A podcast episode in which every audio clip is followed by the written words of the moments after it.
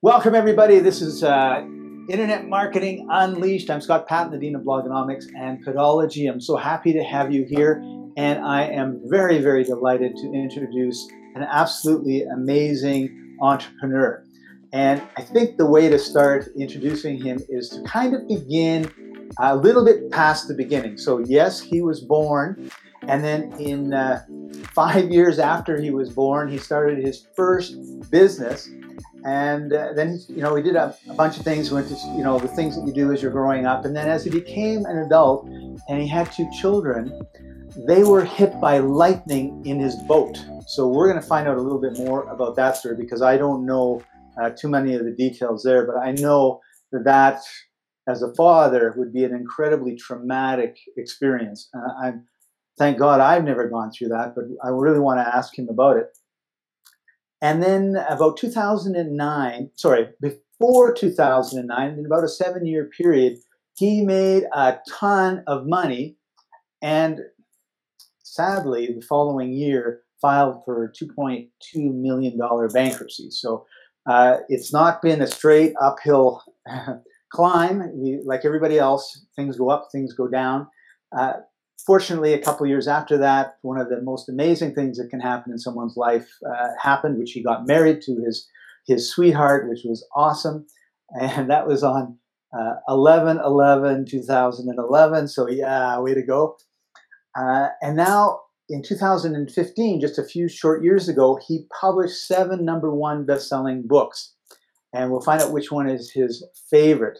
And today he is living life without limits. And as I was reading this before, I was, uh, it just sort of struck me because one of my uh, very, very good friends started a podcast which she calls Life Without Limits. So I know that uh, he and I and, and she, if they ever meet, are kind of on the, the same wavelengths. Pretty cool.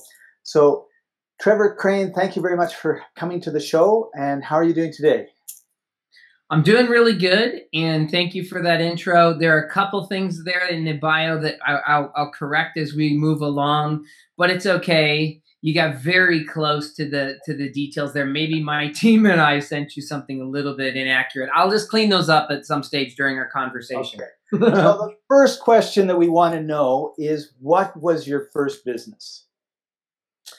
Okay, so that was like a, definitely a weird intro that was really kind of fun, though. You said I was born and I started a business when I was five. Is If, they, if people understood properly, that's what it sounded like. And so, yes, I have talked about that before because um, I, one of my first memories is of my dad leaving uh, the house for let's say a week or two, and he and he pulled me aside when I was very little and said, "Trevor, it's up to you to take care of the household now."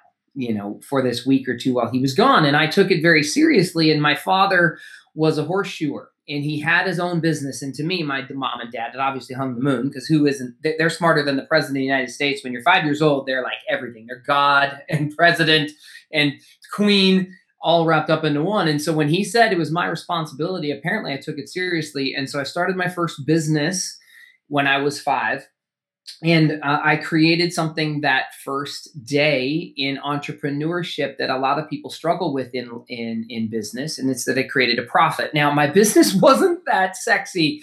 I apparently I liked rocks when I was a little kid, so I took rocks that I found in my yard and went all the way over to the next door neighbor's yard, a long way. And I sold, I tried selling them some of the rocks from my yard and when I when I say that I, I made a profit, I'm like if, assuming that I made a dollar that day. I think I did. you know that I made a I, I made profit that day. Like I took something, and a lot of times I find that entrepreneurs don't do that in life. They build their website, they work on their logo, maybe they've got a business card, but the fear comes in. And apparently, when I was five, my dad put the fear of God in me that I had to take care of the family and. Apparently, rocks was where it was at. I just wish I'd have put googly eyes on them and invented the pet rock because that was this is the 1970s, man. I could have, I could have, I was so close. It could have been huge. Mm-hmm. uh, so that that was the beginning of your entrepreneurial journey. No, pretty much. I, I can't remember what happened before then, but yeah. Uh, and then I grew up with a bit of that entrepreneurial spirit. I don't remember that we had a lot of money growing up. From my recollection, we did couldn't afford stuff. My parents would argue about money and whatnot. So I typically uh, found something uh, that I could try to earn a buck from, whether it was selling candy at school or I did a lot of sneaky little things probably when I was a little kid. But yeah, I, I was entrepreneurial kind of from the beginning. Uh, and I think that came from my mom and dad kind of telling me that if you wanted to get ahead, that's what you needed to do. Cool, cool. Good for you. Like I, I spent 20 years from about when I was 17 to almost 40 uh, working for a large company as an employee, as a cog in the in the mechanism, so to speak. And uh, my entrepreneurialism came out in the uh, in the organization, and most of the time was not appreciated. I actually would say 99.9% was not appreciated. And as you were talking, it, it reminded me of uh, one store that I went to manage. Like I was running these grocery stores, and everything we did $10,000 in sales would disappear. Like we put a new deli in, sales went down 10 grand. We took the uh, bleach and we took it out of the floor, flour section and put it somewhere so it wouldn't make the flour all smell bleachy, and we lost $10,000. And I was sitting with a, at a Chamber of Commerce meeting beside someone who was uh, going out and planting trees, a tree planter. Well, he wasn't really the tree planter, he fed the tree planters and he was having a problem with his uh, supplier. So, being a grocery store, we had access to supplies and we had access to the massive sizes that he needed. And so I started selling him product. But unfortunately, where we were at maybe a 30% gross market uh, markup, he was he was needing 10% in order to make it all work. So the profit was really low. But I went ahead and did it anyway because it kept the sales level up and he was actually a significant amount of the sales. Uh, and one of my employees said, "You know, we're not making any money doing this. Like, why? Why are you doing it?" And I looked at him and I said, "It justifies another full-time employee. In other words, I don't have to lay somebody off." And he looked at me like, "Oh my God! Like you care about us?" It was just, it was very foreign in the grocery business for anyone to really care about their employees, but I certainly did. I'm looking at it and thinking, you know, how can we make life better for these people. Um, so I don't know why that all came up, but you you you've grown you've grown some businesses and uh, you've had some success, and then you had uh, some challenges. So tell us a little bit about what happened in that 2001 2008 uh, period, and then what lessons you got from. Because uh, I am hoping that you will not repeat uh, whatever happened. Well, lessons will be repeated until, or mistakes will be repeated until lessons are learned. And uh, one of the th- cool things about your story when you were working for someone else and you were doing the entrepreneurial things, and you said that certain decisions were being made and then they lost money. And whether that was your decision or the company decision, the only difference I see in, in business and entrepreneurship is when you make those decisions or someone on your team makes the decisions, you lose the money you know, the nice thing about it being somebody else's company is they lost the ten thousand dollars. All I was thinking is, hold on, that was ten thousand dollars I lost because every mistake you pay for it, whether you do it or your employee does it or whatever, and you're justifying those things based on, hey, I'm losing money, but it's going to keep an employee, and that is a choice. Um, not necessarily a, a, a long win choice. So let let's go ahead and back to the question. So when I started making some good money, I've, I've, I've actually had the good fortune of making millions of dollars in three different industries. One was uh, tourism and water sports, and I started my first business uh, that was uh, a water sports parasail business. And in the first week I had that business is when I had two kids hit by lightning. Now, this is part of me actually correcting part of the intro bio there. These were not my kids, but they were on my watch. So it was okay. an 18 year old and a 14 year old on July 4th weekend we were up in the parachute and they got hit by lightning and I was driving the boat. And I had to breathe life back into them. And we had an incredible amount of drama, as you might be able to imagine, around this time. That's a fun story, and it's a I can we could spend more time on it, but I want to get to the lessons around it. So let's just say that they were not breathing uh, having been electrocuted, and we picked them up out of the water, breathed life back into them, and then after all was said and done with Coast Guard investigations and lawsuits and a variety of things, the parents gave us a hug and said, "Thank you for saving the life of our kids." Uh, so that was good. However, uh, my partner lost his his uh, boat license when that happened. We had uh, a significant amount of negative press. Um, he wanted to quit the business. I ended up ha- buying the business from him, whatever was left over, and and running it all myself because I did not want to quit, and he did. And then at one state, and business did not get better immediately. It got worse before it got better. So uh, I remember when I first learned to make money finally. Like I, we made some money in that business, but when you take a boat and an engine, actually you take an engine and wrap it in fiberglass and dip it in salt water, you have a problem when that's your business. Uh, there were a lot of challenges in that business, not just to mention uh, electricity. so I ended up the it got real bad when I had to get a job to support my business habit, like I was a heroin addict. You know, like I would uh, I go wait tables all night. I would shower on the beach and run across the uh, the the beach to and run across the street to a hotel um, restaurant where I could wait tables all night just to make a hundred dollars so that I could have enough money to pay rent. And I did that for about six months until I thought I was going to die because I could only get by on three, four hours sleep a night for a certain period of time. And even though I was in my 20s, I was like, I still needed some sleep sometime. and it wasn't until I finally was like, I just looked at it and I was like, dude, how can I make an extra hundred bucks a day? Because if I could just do that in the, in the nine to five that I'm out on the beach all day in this parasail business, and I was the only one holding the keys to the kingdom at that stage, it was all me I finally learned how to sell. And that was learning how to sell a t shirt of all things saved my bacon. There's a whole story around that we could get into if anybody needs to learn that process. I now teach that. But that was the beginning. I ended up uh, finally making enough money that I could quit my job. Uh, that was a year, year and a half. Scott, I almost burned that business to the ground until I understood the psychology of sales and adding more value and letting it be okay to charge more money for things. It was a, it was an incredible journey, and I made my first seven figures in that business. Um, I got out of that for a variety of reasons. Ended up burning that to the ground eventually, Scott. Not literally, but like but lost everything with that.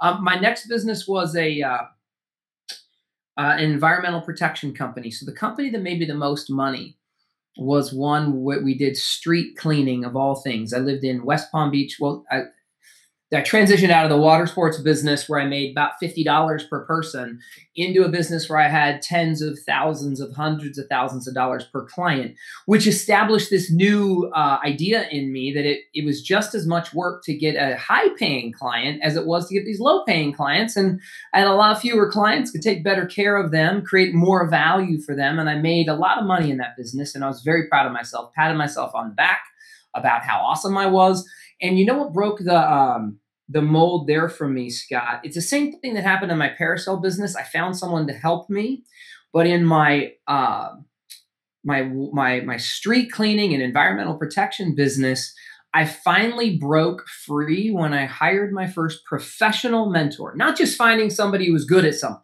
That's that was my typical mentorship thing. Like they were good at it. I'd hire them. They'd come work for me for a while, teach me how to sell a t-shirt, teach me how to grow my water sports business. That was cool. But when I hired my first consultant or mentor, he took me from uh, like it was about 10 grand a month, 10 or 20 grand a month to 80 grand a month in four months. So it was it was gigantic. And so that's amazing. Yeah, it was really like I learned that it was important to invest in somebody to show me how to do stuff. And half the stuff I thought I already knew. I'm a guy. Come on. I don't ask, I don't stop and ask for directions. I know where I'm going. I can figure it out. But I finally just had to swallow my pride and uh, ask for some help and and be open to receiving it. There's a big difference between asking and not being open, which I've done. Unfortunately, made that stupid mistake. Think I'm too smart. Don't shut up and just listen and take the advice and, and do something.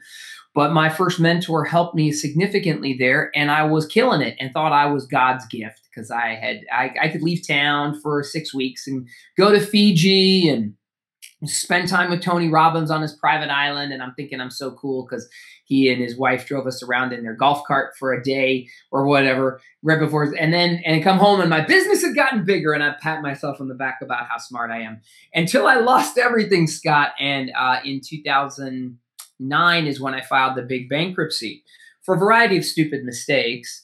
Uh, but I had to start over again after having done that. So I don't know if I answered your question, but but I, I had some successes, and typically that was by get by being smart enough to say I'm not smart enough and asking for help and uh, getting some of that strategic help from somebody was really freaking excellent at creating the results that I wanted. Not just good at creating them themselves, but good at creating, at helping other people create those results. That was my magic formula. And then I'm not going to tell you, I didn't really let you know what I did so stupid the first, the second, or to burn those businesses to the ground. But I did it. I'm good at. I can tear something down, Scott. If you need help with that. All right. Well, let's let's not uh, let's not tear things down. Let's just build them up. I'm interested about the books that you that you've written along with your wife and your daughter.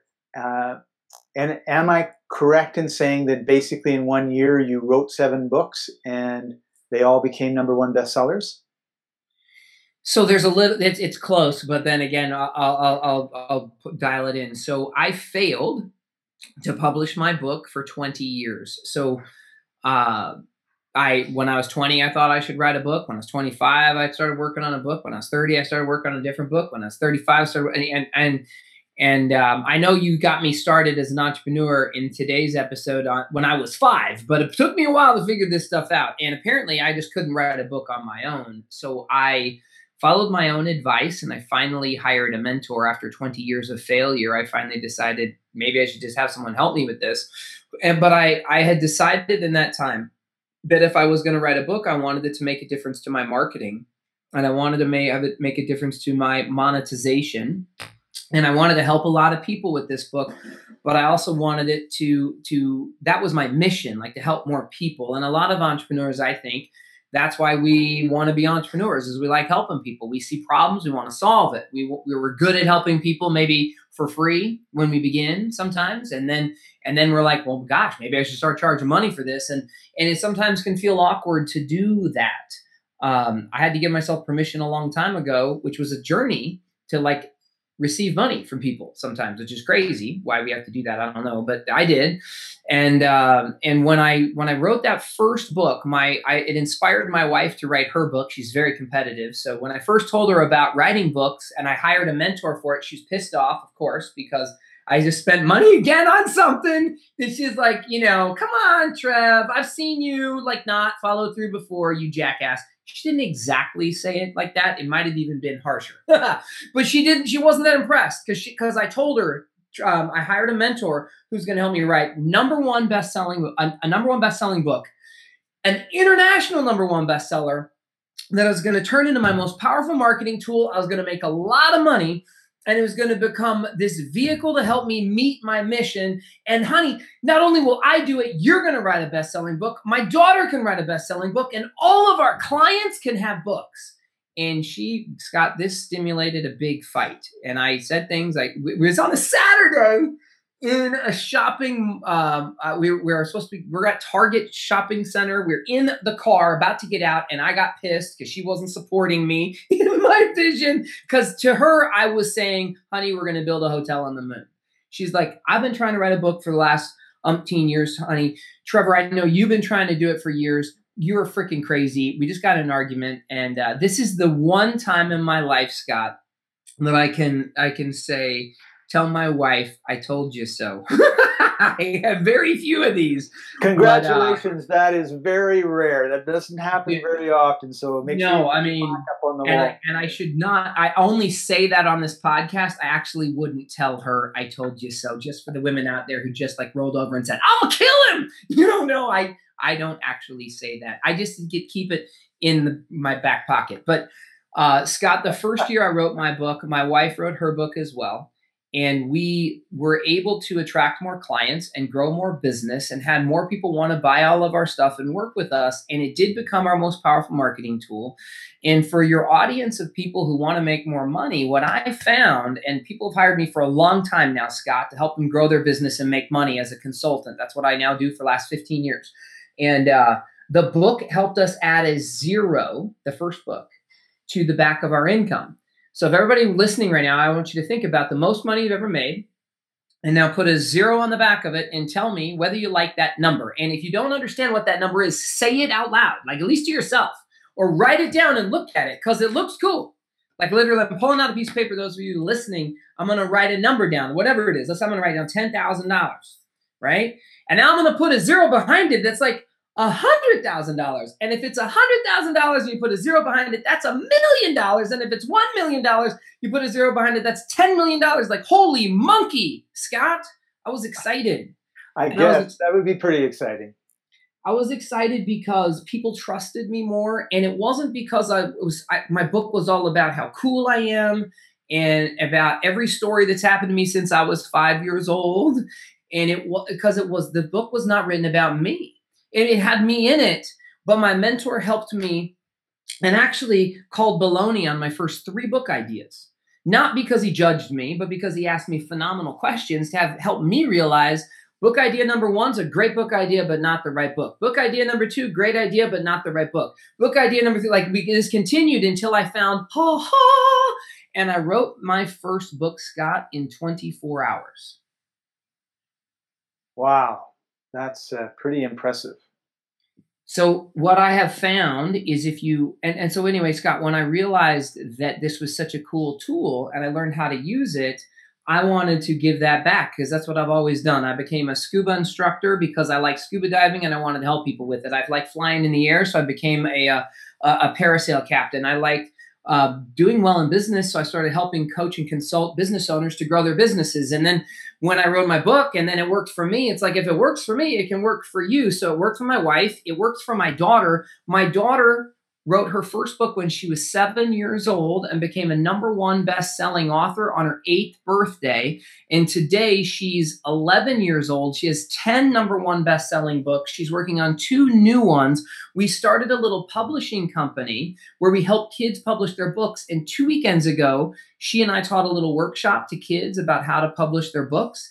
My daughter made almost a thousand dollars on a saturday afternoon by helping kids publish their books and then offering their kids their parents a way to go ahead and put them into her program and help support them. So, uh, what I, I, I try to practice what I preach, and I try not to preach what I don't know. This is stuff that I know. I know how to turn books. I know how to turn storytelling into phenomenal marketing tools that generate fantastic leads that have people say i can't wait to spend money with you so that you so that you ex- they exchange money for this amazing gift of awesomeness whatever that awesomeness is that you're selling and then they say i can't wait to give you more money so that i so that they get what they want. The problem solved results delivered and now i have a publishing company for business owners and people that want to leave their legacy and tell their story.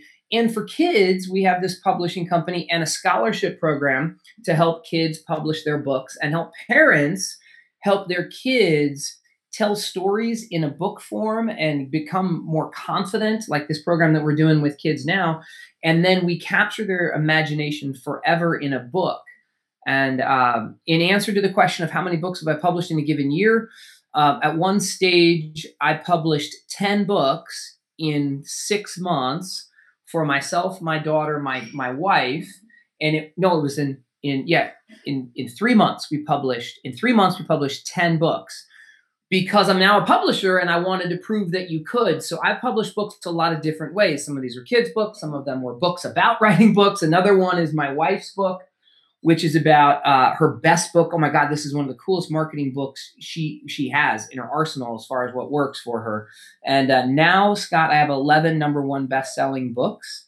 Um, I actually don't really advise that people write more than one book at a time I did those others so I could prove it could be done. It wasn't the smartest decision financially, and it was very difficult to do. Uh, one book at a time is all someone needs. All too often, I think we we we open up too many cans of of whoop ass, and we're like, hey, I'm going to do all these three, four things. And in this case, I did 10. Like I was insane, Scott. It was just this a mistake, but I did it. And, and it's good because I now publish books and I can say I did it, but I'm not telling your audience to do that. Like one book, make it phenomenal, turn it in your most powerful marketing tool. And the way you do that is by getting help. Find someone like me, someone who's done it before, who's helped others do it, and now now you got something. That's an awesome story. I want to segue because I know we don't have a lot of time into branding. So to begin with, like what do you, what is branding to you, and also uh, how do you use it to to grow your business? Branding. Okay.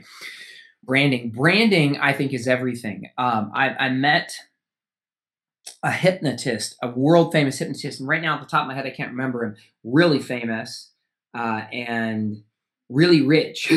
and he hired Richard Branson and asked him a question about about this, uh, about growing his business and this new new venture he wanted to get into. And he hired Richard Branson like in a kind of a cool and dangerous way that you and I probably never would. He hired the whole island. He he Richard Branson owns an island in the Caribbean and and and and he just reserved the whole damn island. Like it was an expensive. I don't know if it was a hundred grand or what it was, but he spent a week with Richard Branson and his friends and family, and they went out and just did it. Like this guy's playing a, at a, at a high level. And the one thing Richard told him that it's like everything about this new vision that you want to create is around branding, and it is the bread and butter. It is the breath. It is the it is the foundation. It is it is your business. It is what people think and feel and believe about you when you're not in the room. And so branding is everything. And one of the reasons why i like to help people with books is that it establishes a foundation of a brand and phenomenal marketing. When when people go through my program and I help them write the right book, remember I told you, Scott, that I did not have the right book idea at the beginning. Uh, I needed help to figure that out. As genius as I am, my first three ideas were poo pooed and they weren't the right one. So I like books because they're the foundation of a brand. They establish instant credibility, authority, positioning, um, and they build trust and desire. Like oftentimes we share our vulnerabilities and fears and failures in a book that builds trust. And oftentimes we all look in the mirror and we're scared to share our skeletons in the closet. We're like, don't tell anybody that I'm having a hard time with this. Don't tell anybody about my bankruptcy. Don't tell anybody that I feel fat in the mirror. Don't tell anybody that I used to lie, cheat, or steal, whatever it is. I don't want anybody to know about that. That's why they call it skeletons in the damn closet. But what I have found, and most of my authors will take the advice and use, is that part of your brand is how you connect with your audience. And it's not just about how great you are, right? Like Superman's pretty great. You know, he's got like a lightning that shoots out of his eyes and he's bullets bounce off of his chest. All that's cool, but it's not a cool story. Like when, when even when is it is it Marvel Comics? Who who owns uh Superman brand? Is it Marvel? D- DC. DC. So when DC was doing re- like they needed to Marvel did a better job with vulnerability on all of their superheroes than like when Superman first came out he had no challenges the the the, the cartoon man he was just Mr. Man and Mr. Awesome and it's a boring story he's like look he, he's freaking cool all the time it wasn't until um until Marvel came in and started kicking butt with with the developing the character that they created Clark Kent with the glasses and the geekiness and the awkwardness and all of that so that he had even kryptonite didn't even exist as far as his limitations when the when the cartoon first came, came out or the comic first came out. So oftentimes we as entrepreneurs or business people or our brand we're fearful of sharing what we're not good at. So a brand is as much of what you're great at and the problems you solve and the bullets bouncing off of your chest what's just as important is your weaknesses and failures and things you're not good at. Um, you know digital marketing, and you probably have heard of the company called Digital Marketer and uh, digitalmarketer.com. And they're uh, it's a company run by Ryan Deiss and Perry Belcher and Roland. Um, at uh, Roland, I can't remember his last name right now. Uh, anyway, there's like three, four guys that run that company now, and we were talking about branding and avatars and how important it is to have clarity around your North Star as a brand on like who you what what's your superhero avatar on your north star is what you're best at right? Like the wolverine can't die and and uh and and forrest gump is is like really fast, right? But Forrest Gump had a problem, right? He couldn't take a picture without like having.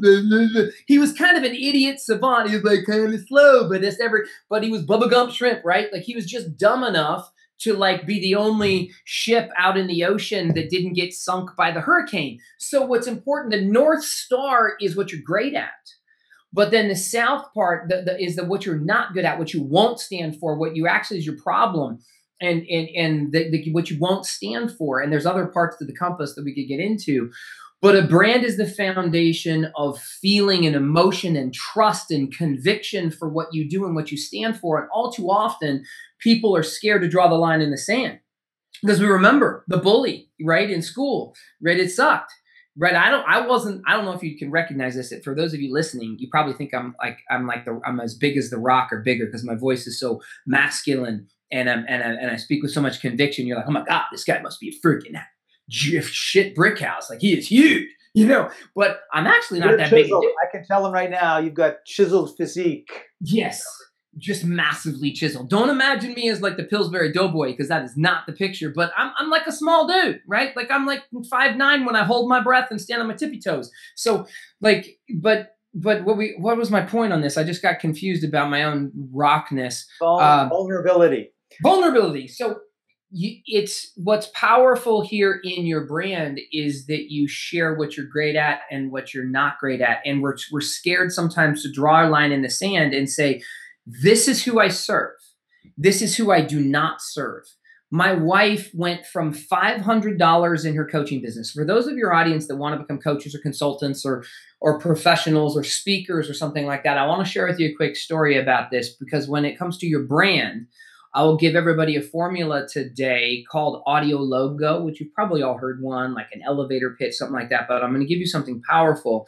My wife was repositioning what she does and wanting to get into uh, as, as a financial advisor, is what she had been. And she wanted to become a coach and consultant specifically for women.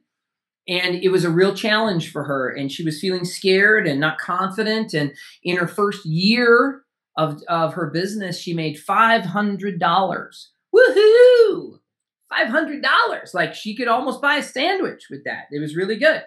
And she made $500 in her first year. But what she learned in that first year was to draw a line in the sand and say, I don't work with everyone, but to establish her brand and say, hold on, I am I am a recovering financial advisor. I want to work, work with financial advisors who are women and it was scary for her to say that, Scott, because that's the that was her brand. Like she was like, I work with everyone, and she made five hundred dollars. The next year, she said, I work with financial women, female financial advisors. She made one hundred and fifty thousand dollars the next twelve months. As she delved in and got even more clarity and got really good at this audio logo, I'll give everybody the formula for if you like she made $500,000 the next year. So within two years, she went from 500 to 500,000 by getting that's, clear uh, on her brand. Three, that's three zeros, right? If I've got that right on your, your uh, equation where you said earlier about put one zero behind, she actually put three zeros behind. Yeah, my wife's kind of cool. She beat, beat me. She did better with that one. So yeah, so yeah, three zeros. So 500 with three zeros in two years. Okay, so what is the audio logo? Okay. Well, first of all, um, what is an audio logo? Okay, so I did I mention before that I'm a guy and uh, I don't like yeah. to ask for directions and yeah, yeah, you did. You're a guy. You don't ask for directions, and when you get something from IKEA, you put it all together and you leave the piece of paper telling you what to do on the side, and then you wonder why you have three or four or five hundred extra pieces laying around when you're done. Why did you do that? Not square. God, why do they do that for us? And I don't know why IKEA would put something out that's not square. It doesn't make any sense. Yeah. Uh, but right. anyway, my wife did, gave me, uh, taught me on audio what an audio logo was, uh, and you can probably imagine from my attitude and my my my my telling you that I don't oftentimes listen to direction. I didn't want to take it. It sounded too simple. So I'm going to share this with everybody that it took me 2 years to even understand what it was and my wife keep talking talk told me about it. And if I tell you guys this right now and you don't you don't take it seriously, I'm going to give you, it's going to sound so simple. You're going to call baloney on me and you're not going to use it and it's going to suck. So here's what I would advise is that I made a gigantic mistake by not taking my wife's advice two years ahead of uh, when I should have. And, and just, it's so simple, but it's so powerful. Um, it is what you can say to someone about who you work with. And it is a brand establishing thing. It, when someone asks you when you're at a networking event, what you do, this is what you say. And it is a little formula I'll give you. It's got three simple parts. And my last little part about this is I would, instead of treating this like free advice, which unfortunately is what you're getting, everybody take out your credit card or your virtual credit card or imagine that you're spending money on this and drop 10, drop, give me $2,000 right now. I want you to pretend that you're spending two grand for this advice. If you had, a, if I had a credit card here, I pull it out and pretend like I'm swiping it. I do, I do, I do. So pull out your credit card, and like I want you to, if you got two, if you had to pay two grand for what I'm about to tell you, don't look at my number and use that. If if uh, if you had to pay two grand, you'd pay attention. You'd go ahead and say, oh, oh, oh, this is some good stuff. Because Scott, the problem with podcasts and the problem with all of our free content is people typically value it based on what they paid for it. And when they pay nothing, what's it typically, what's our unconscious mind say it's worth? Nothing. Nothing. Yep. So please don't do that to yourself or you're wasting your freaking time and you should hang up and not even listen to the rest of this. But I'll give it to you. It's just, it sounds so simple. If I don't give it a little pregame, you're going to just, you're, ah, oh, that's cute. Screw you. It is not cute. This is badass. And it is a three part formula that you will answer a little bit today and for the rest of your life. This will serve you massively in your business and your brand. Is that a good enough build up, Scott?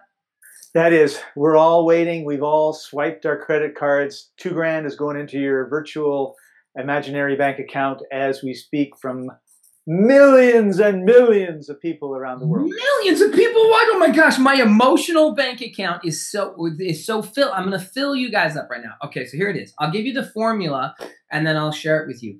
Actually, let me give you my wife's audio logo a bit of that because it'll it'll help.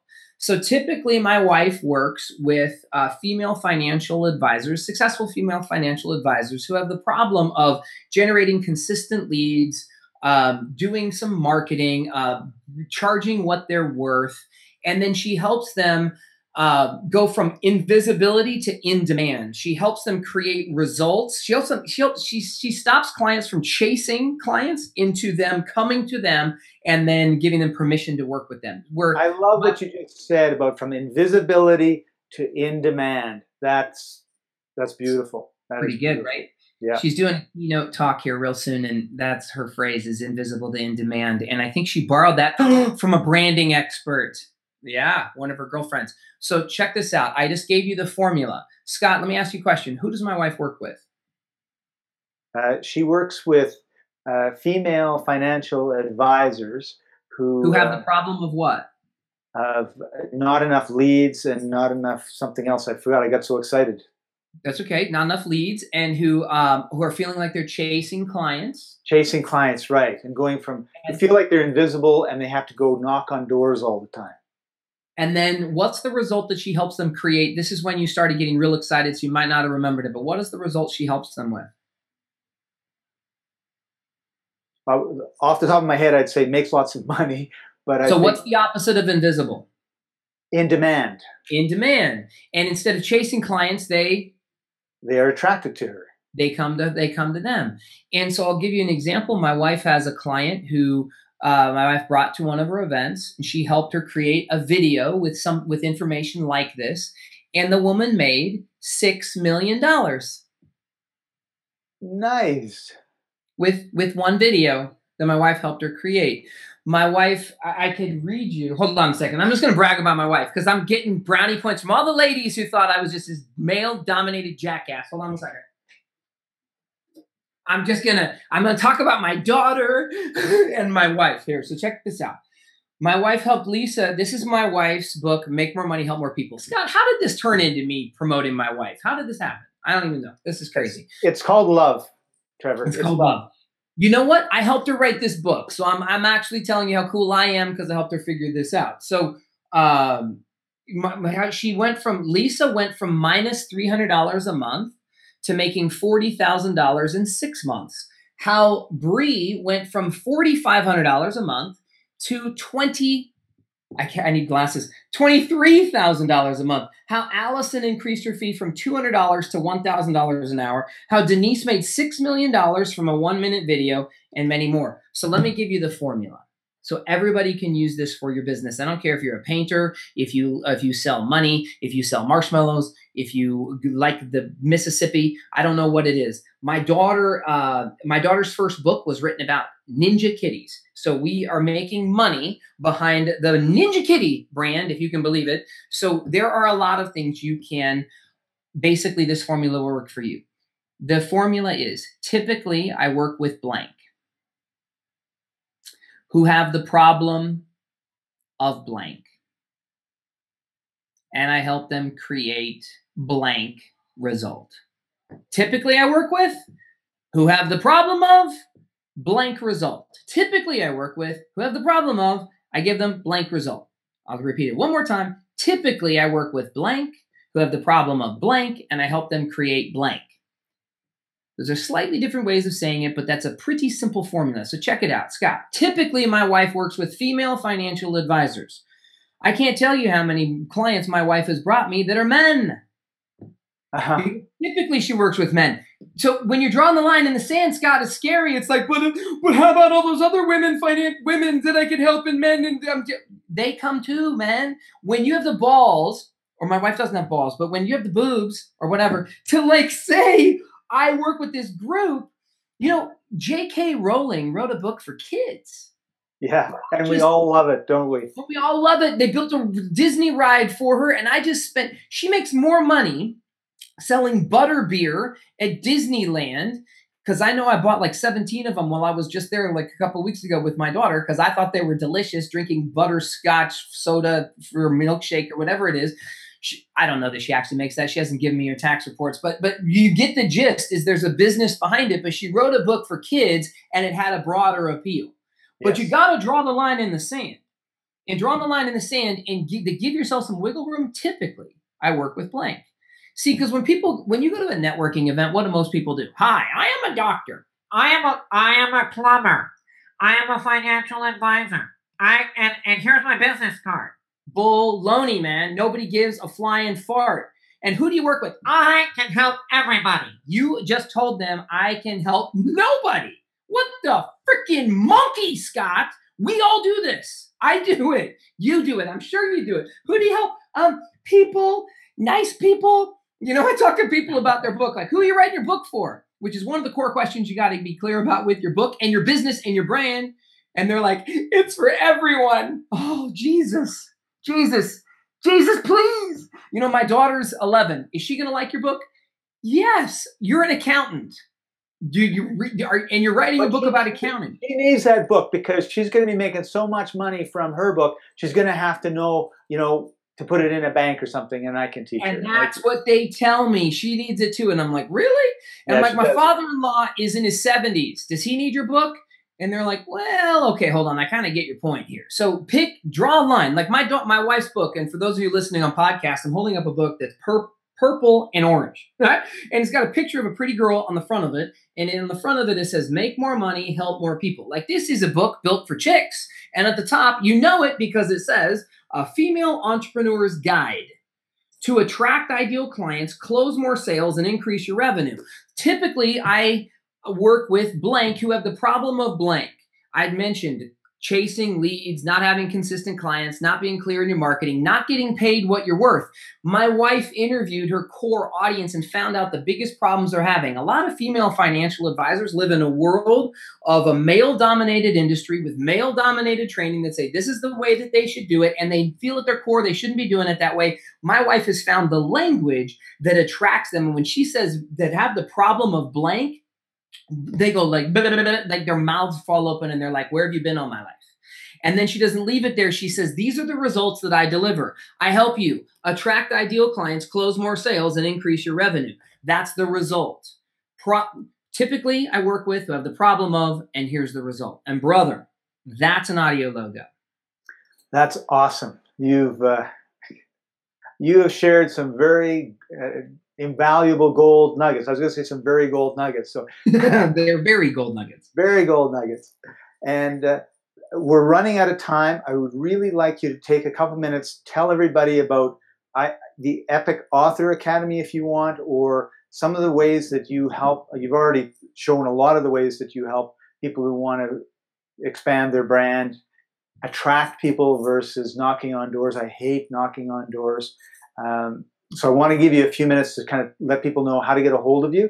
And I also want to ask you if I can invite you back sometime in the future, because I also want to talk a little bit more about positioning and branding and get into it some more depth, because I know we just cut, you know, touched the surface, but also uh, your philosophy with high ticket uh, items and products and services, because I think that's something else that people need to kind of get their head around. And more of it is because of their belief that they can't charge a thousand or ten thousand or a hundred thousand dollars for something when that's not true. But uh, we, we've run out of time. I don't want to impose on you for that. So uh, back to you. Okay. So I will give your audience two gifts right now so that you can get in touch with me. And first of all, if you can spell my name or even get close to it, you'll probably be able to find me. So if you go to trevorcrane.com, trevorcrane.com, and I'm sure that's on the podcast here somewhere and whatnot. Yep. So you can find that. You can get on the video and it'll also be in the description. So you guys can get access to me there and all my books and um, my programs, and I I create a lot of free content. I also have a daily podcast that I do now called uh, Greatness Quest, and I I give so much content and, and and help people with this all the time that I'd love to help you in some way. So now that's just in general, but a specific gift is uh, I started the publishing company because, like I mentioned, it just was so helpful for business branding, marketing. It's more about mission. See, Scott, most people decide they're going to write a book and they get inspired like I did when I was 20 years old or 30 years old and I thought I'm going to write a book and so I and I and I and I start writing every day holy moly and I, or I get up in the morning and I write and I make a discipline that I'm going to write but Scott, that's not how you should do it. Honestly, I, I well, typically, if you're all, if you feel the calling of the Lord and you need to go write, great, get up in the morning and write. But if you're thinking about a dream house, Scott, a house that you want to live in, like the house that you're in right now, like somebody had to build a blueprint for that house. You didn't just they didn't just get all fired up willy nilly and go to Home Depot and buy wood and then go into their backyard and start nailing shit together. That wasn't that that, that you might build a birdhouse that way. That's a very nice birdhouse. You might be able to draw co- on a cocktail napkin at the table. You're like, I'm going to design a doghouse, and you can do that and go down to Home Depot. But ain't nothing you build in your backyard is going in your dream house, if you know what I mean. And I know my, my dad's a horseshoer and he built all kinds of stuff. And there, there ain't nothing he ever built on welding or woodwork or anything that his wife will let him keep in the house. you know, but, but too oftentimes we start writing and we're creative and don't get confused. Writers and creators, I love you and you're an artist and I think you should create amazing things. But that's not marketing, that's not monetization, that's not the way you build a dream house. You start with a plan you get a plan first, and then you go are specific. And that's what the mistake I was making. Now, most people think they need to write a great book, Scott, and then they need to do some marketing for that great book. Once their book is done, they're like, Scott, now I need to do some marketing and I'll tell everybody how amazing it is and I'll figure it out. And then you start marketing this thing. And then some people like it and some people don't. I just put my finger to my nose and I put like went neener, neener. Like some people don't like your book and and then that that that can be crushing. It's a it's a kick in the nuts, Scott. Not not not in the gut. It's in the nuts. And girls, you have nuts too. you know, it feels yucky, man. You put marketing out there. You put all your energy into creating this book that took you a week, a month, a year, a decade, and then somebody tells you it sucks. That's the marketing part, and you're like, yeah. And so you finally figure the marketing part out, and you're like, you know what, Scott? If I could just make some money with this. And I have hundreds of people come to me that are starving authors. You've heard of starving artists, Scott. I know you're in a house right now with all these sculptures all around you. Most off most artists struggle to make money, and most authors do too. Yeah, and that's true. Then the last thing is that they think, well, if I write a book, do some marketing, make some money, then it'll help me meet my mission. And I and that's just backwards, brother. So, what we do with Epic Author Publishing is I help you get clear about your mission. Then a monetization strategy, which is a good value add, ladies and gentlemen. Exchanging money for changing someone's life and helping them is good shit. Like you and I are gonna eat a sandwich today or tomorrow or next week, and like a sandwich costs money, and we're like happy to give money for sandwiches and money for you to, and for plane flights, and we're happy to do that. But sometimes as entrepreneurs, we're like, ah, I don't care about the money. I just want to help people. So we're cool with that. I get your mission first, money second, marketing third, then we make your book. So I flip it upside down. And so at Epic Author Publishing, you can go to epicauthor.com and I'll give you a free training. Just go there and I've got a phenomenal webinar. Blow your mind. It'll help you go from blank page to bestseller in 90 days or less. If you want to work with me, you can book an appointment to work with me and I can help you or someone on my team can help you and I can point you in the right direction.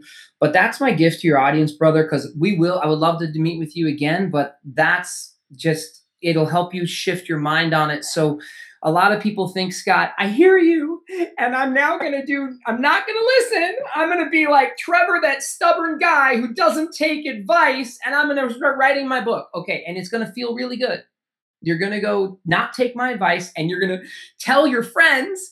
You might even call your mom, I'm writing a book. Okay. And then it's going to feel really good. But so does masturbation. It feels really good. And I think you guys should do more of it. That's amazing. And it feels good, but it doesn't make babies. So don't get confused because when I was 20 and 30 and 35, up until I was 40, I would masturbate. Uh, because I, I, mean, write my book. I, I, don't imagine me masturbating because I've never done that. You'd go blind and get hairy palms. That sucks. I would never do that. Don't do that. But I would think I was working on my book when I wasn't when I was just doing something that felt good and I was creating something that I didn't know how to sell, I didn't know how to market, and I didn't know how to help really make a mission. I had a woman call me the other day. She's written five books, hasn't published one of them. And she chose not to work with me for like a pittance. I gave her like an opportunity to work with me for almost nothing. And she's like, No, I just think I need to go write another book. And I was like, Oh, Jesus, love of all that is holy. Like, thank God, thank God I don't have to work with this woman because I don't want her to go write another book she's never going to publish and share with anybody and change anybody's life. So please do not follow me. Do not work with me. Do not get on a phone call with me. Do not go book get any of my books. I'm going to give everybody a free book today as well.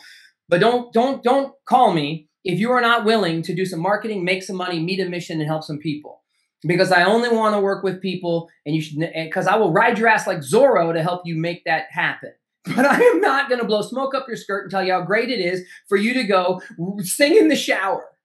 I like singing in the shower. No one can hear me. Great. Great. Go write your book alone, Hemingway, in the woods for six months and never make a difference in anybody's life.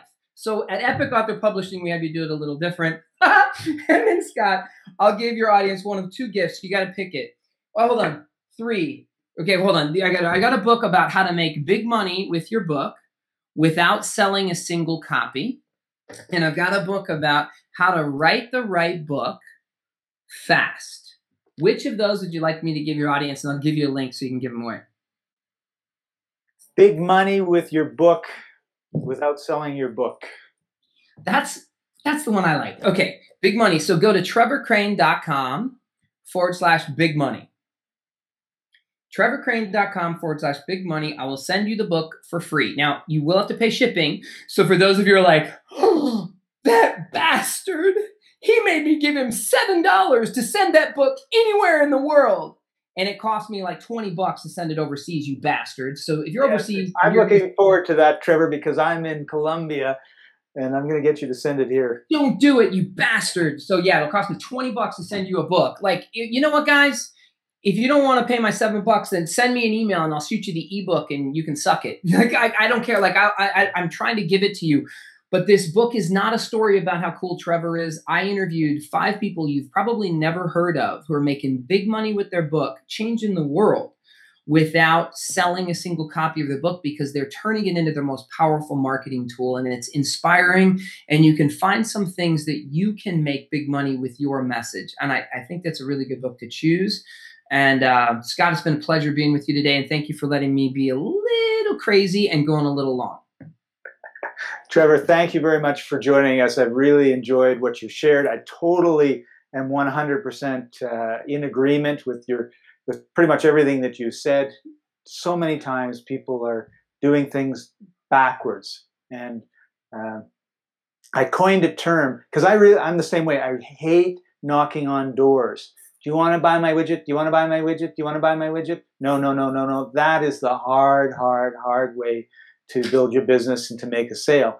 And so what I call it is reverse marketing, where you create this amazing whatever it is that everyone wants to be a part of, and then they just get attracted. And your uh, audio logo is such an important part of that whole uh, that whole concept and that whole way of being. And I'll tell you, it's a lot nicer than uh, wearing out your shoes, walking up and down the street, banging on doors, trying to find the uh, perfect customer or client that's nowhere near where you are. So thank you very much for sharing that wisdom. www.trevorcrane.com is his website. In the descriptions will be all the links that he's talked about. And if you've got any questions, let me know and and certainly contact Trevor and uh, get working with him.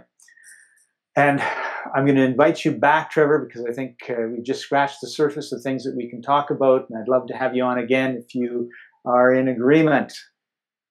Already done, brother. And let me ask you a quick question about reverse marketing. Do you know uh, what a mullet is? A like mullet. the hair, the hairdo, the mullet. Have you heard of the Yeah. mullet? at the back. Yeah, so that's like, did you ever hear? So I think it was Joe Dirt. They did a movie with like uh, David Spade, and he was and he was like business in front, party in the back, right? Oh, yes. Okay, because that was the party. That was the long hair in the back, and then feathered. I had this hairstyle for a decade, so screw you, everybody who thinks that's not cool. It's totally, totally cool. But you said reverse marketing. A friend of mine uh, came up with the term in regards to business growth and marketing, and it's called the reverse mullet. Because oftentimes, because the mullet was business in front, party in the back, right? That was David Spade. I don't know, how to, what what accent he had, but the reverse mullet is is party in front, business in the back. So what I did today potentially was give you something cool, like you said, like what's that fun thing? What's that thing that people might want? And oftentimes we're in a world where when you're traveling the world, brother, in Colombia, when you are doing cool stuff, I just went to the Bahamas and we went swimming with pigs and dolphins and all that. Like, I, and I, my baby, I have a new baby who's five months old. Like, I will promote a lot of the fun, cool stuff on the front end of my business and my brand to show you who I am and what I believe in and what I stand for. And then the business is in the back because that's a kind of a so. I thought you might like it from the reverse marketing, the reverse mullet came in, and maybe you like that. I love that. That's great. Thank you for joining us, everybody. Really appreciate you. We're going to see you next time. You've been watching or listening to Internet Marketing Unleashed. I'm Scott Patton, the Dean of Blogonomics and Pedology. Have a good one. We'll see you soon. Bye bye.